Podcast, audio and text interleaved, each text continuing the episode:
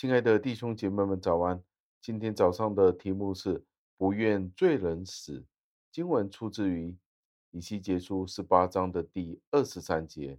经文是这样说的：“难道我喜悦恶人死亡吗？我不是喜悦他回转离开他所行的而存活吗？”这是主耶和华的宣告。感谢上帝的话语。这一段的经文马上让我们想到一个问题：上帝是不是真的希望全世界、全人类都悔改、认罪、归向他，以至于得救？这真是值得我们三思的。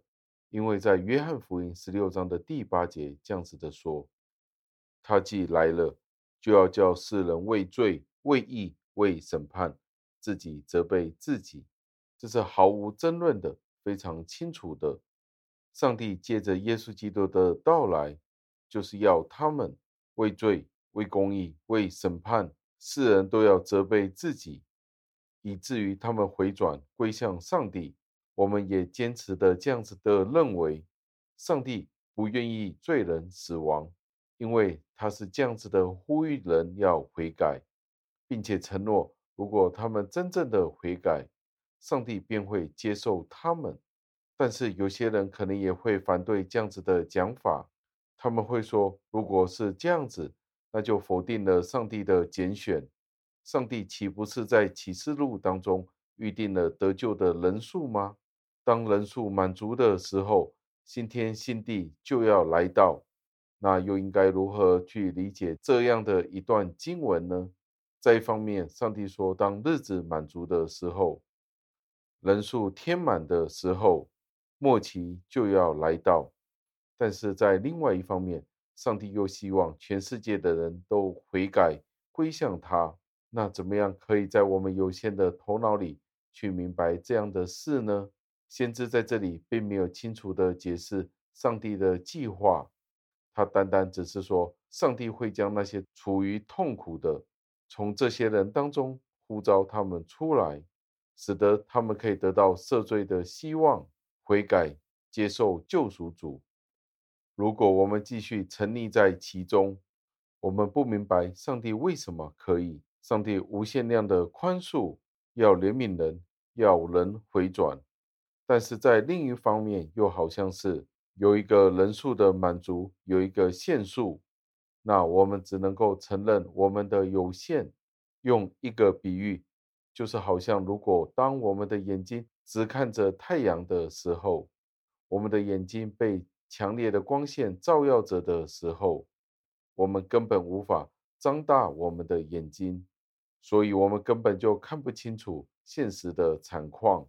在这里就是要比喻上帝的智慧，上帝的能力，并不是让我们使用我们的头脑来判断为什么上帝一方面要人得救，又要将另外的一些人。将他们摆在永远灭亡的里面。某些人是没有被拣选，这些人要在永恒里被灭亡。这些在我们有限的头脑里真的是无法明白的。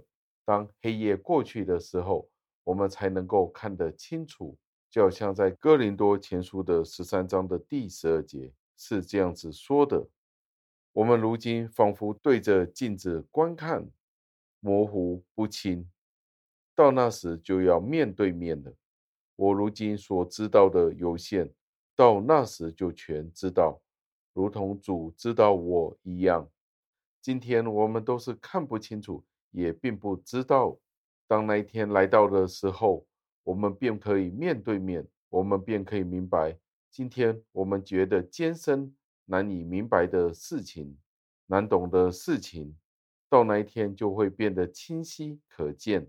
最后，让我们思想：当我们要处理一些非常难懂的经文的时候，我们不可以将自己的理性强加于在上帝的启示上面，夺走了上帝的话语原本带有的能力。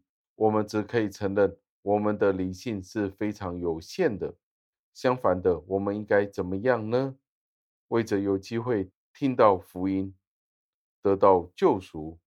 我们要感到荣耀，我们要感到光荣，这也是必须的。将周遭在我们身边所遇见的人，与他们分享这个好消息，因为上帝愿意拯救那些回转归向他的罪人。